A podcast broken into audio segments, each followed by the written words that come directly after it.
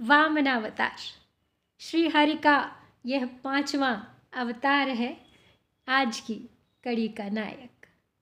संभवा में युगे युगे की श्रृंखला की छठी कड़ी है यह, जहाँ हम सुन रहे हैं श्री हरि के दशावतार की काव्यात्मक प्रस्तुति। वामन अवतार में प्रभु का रूप एक छोटे से अंगुष्ठ समान बटुक यानी ब्राह्मण का है। जो मनुष्य जीवन की प्रथम स्थिति का भी परिचायक प्रतीत होता है। जैसे एक माँ के लिए उसका नन्हा सा बालक संपूर्ण त्रिलोक के समान होता है। उसी प्रकार धरती माँ का ये नन्हा बालक इतना विलक्षण है कि उसके चरणों में संपूर्ण सृष्टि बसती है। और तो और वह मानव जाति के आदिकाल का वो बौना स्वरूप सा भी प्रतीत होता है। जब मनुष्य पूर्णतः विकसित नहीं हुआ था। इस कथा के तार भी जुड़े हैं दैत्य वंश से ही, क्योंकि इस कथा का मुख्य पात्र राजा महाबली, प्रपौत्र है हिरण्यकशिपु का। प्रहलाद के पुत्र विरोचन का पुत्र है राजा बलि।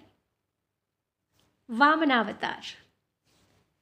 दैत्यराज बलि परम प्रतापी, दान धर्म का आगर था। रिद्धि सिद्धि सहयोगिनियाँ थीं, विस्तृत साम्राज्य सागर था। धीर गंभीर पौत्र प्रहलाद का चरित्र द्युति से युक्त, त्रिलोक उसके अधीन थे।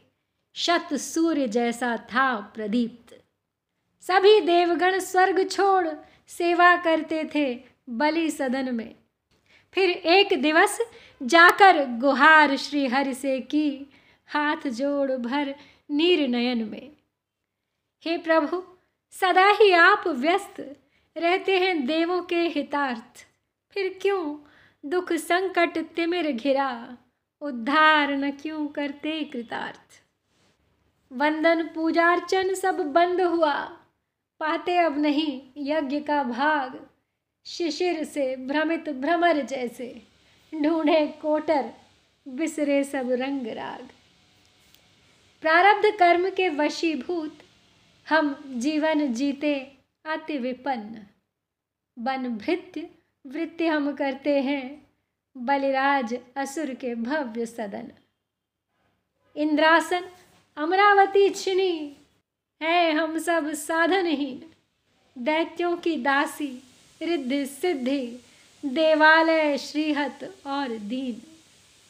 श्रीहरि सुन चिंता मग्न हुए, नीलोत्पल नयनों से निहार। बोले, धीरज धर, सहन करो, होगा कष्टों का प्रतिकार। बलि, धर्म नीति प्रतिपालक है, अपकार न उसका करूँगा मैं। दुष्ट दैत्यों की संगति से है भ्रमित, उपचार करूँगा मैं। हित साधन जिससे सबका हो, वह मार्ग मुझे अपनाना है। वध किए बिना राजा बलिका संपत्ति मद मुझे मिटाना है। अति शीतल सुखद विष्णुवाणी सुनकर देवों ने नमन किया। कर धारण धैर्य प्रफुल्लित मन देवों ने तक्षण गमन किया। दैत्यराज बलि ने आयोजित यज्ञश्वमेध का किया वृहद ज्ञानी गुरु आचार्य शुक्र ने कहे नीति के वचन सुखद। दया दान की घोर अतिशयता। बलिगुरु को नहीं भाती थी। बलिगुरु अर्थात शुक्राचार्य, दैत्यों के गुरु। उनको नहीं अच्छा लगता था बलि का दानी होना। धन संपदा नाश की चिंता, प्रतिपल उन्हें सताती थी। पर सर्वश्रेष्ठ दानी थे बलि। यह लोभ दमन ना कर पाए। जिस याचक ने जो भी मांगा, बस खुले हाथ दे हर्षाए। बलि की इस विशिष्टता को लक्ष्मीपति ने पहचान लिया। बस वामन बटुक का रूप धरा और असुर लोक प्रस्थान किया। बलि बैठे थे यजशाला में ऋषि मुनियों के संग यज्ञरत। देखा दिव्य बटुक वामन को, मन ही मन, अति हुए अचंभित। आगे बढ़ तब दैत्यराज ने श्रद्धा पूर्वक किया नमन। बैठाया सादर स्वर्ण सिंहासन, बार बार कर अभिनंदन। अति हर्षित मन राजा बलि के करबद्ध हो किया नम्र निवेदन। हे विप्र, पुण्य का फल है ये। जो मिला आपका दिव्य दर्शन।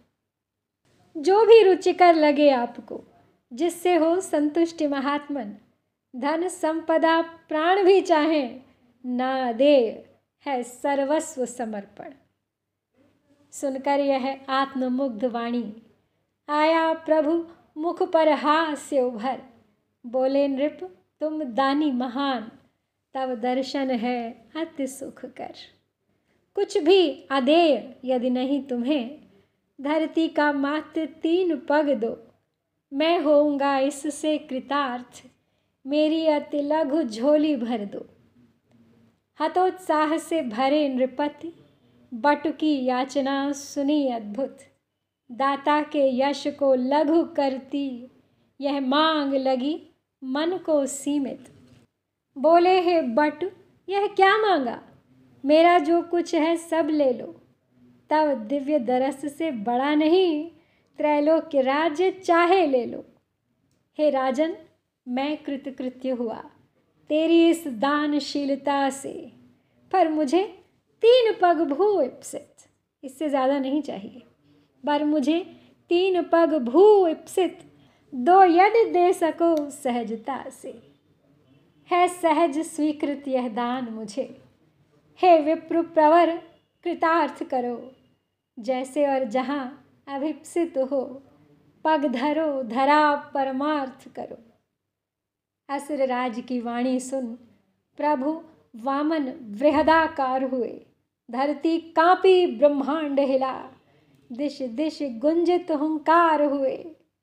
त्रैलोक्य एक पग में मापा। सर्वस्व त्याग, बलि खड़े रहे। ले लो यह तन भी नारायण। अगला पग तब अब यहीं पड़े। अपना शीश झुका दिया उनके आगे। एक पग में धरती नाप ली और एक में संपूर्ण आकाश। और अब जब कुछ न रहा देने को बलि के पास तो बोले, ले लो यह तन भी नारायण। अगला पग तब अब यहीं पड़े। अभिभूत हुए त्रिलोकनाथ असुर राज का देख त्याग, भेजा उनको पाताल लोक। देवों ने छेड़ा मधुर राग। तो पाताल लोक में उनको स्थान दे दिया रहने के लिए। लेकिन पाताल में जाते जाते भी श्रीहरि से वरदान मांग ही लिया राजा बलि ने उनके रक्षण का। तो पाताल लोक में रहते हैं बलि और विष्णु उनकी रक्षा करते हैं उनके द्वारपाल बनकर।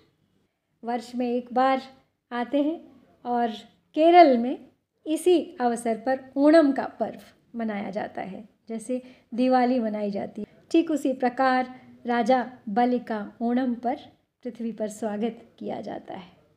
ये भी कहा जाता है कि रक्षाबंधन से धनतेरस तक देवी लक्ष्मी उन्हीं के साथ वहीं पाताल लोक में निवास करती हैं। तो यह थी वामन अवतार की कथा। अब अगले अवतार में देखते हैं, किस पर चलता है प्रभु का कुठार। क्योंकि आने वाला है परशुराम अवतार। जय श्री हरि जय भारत।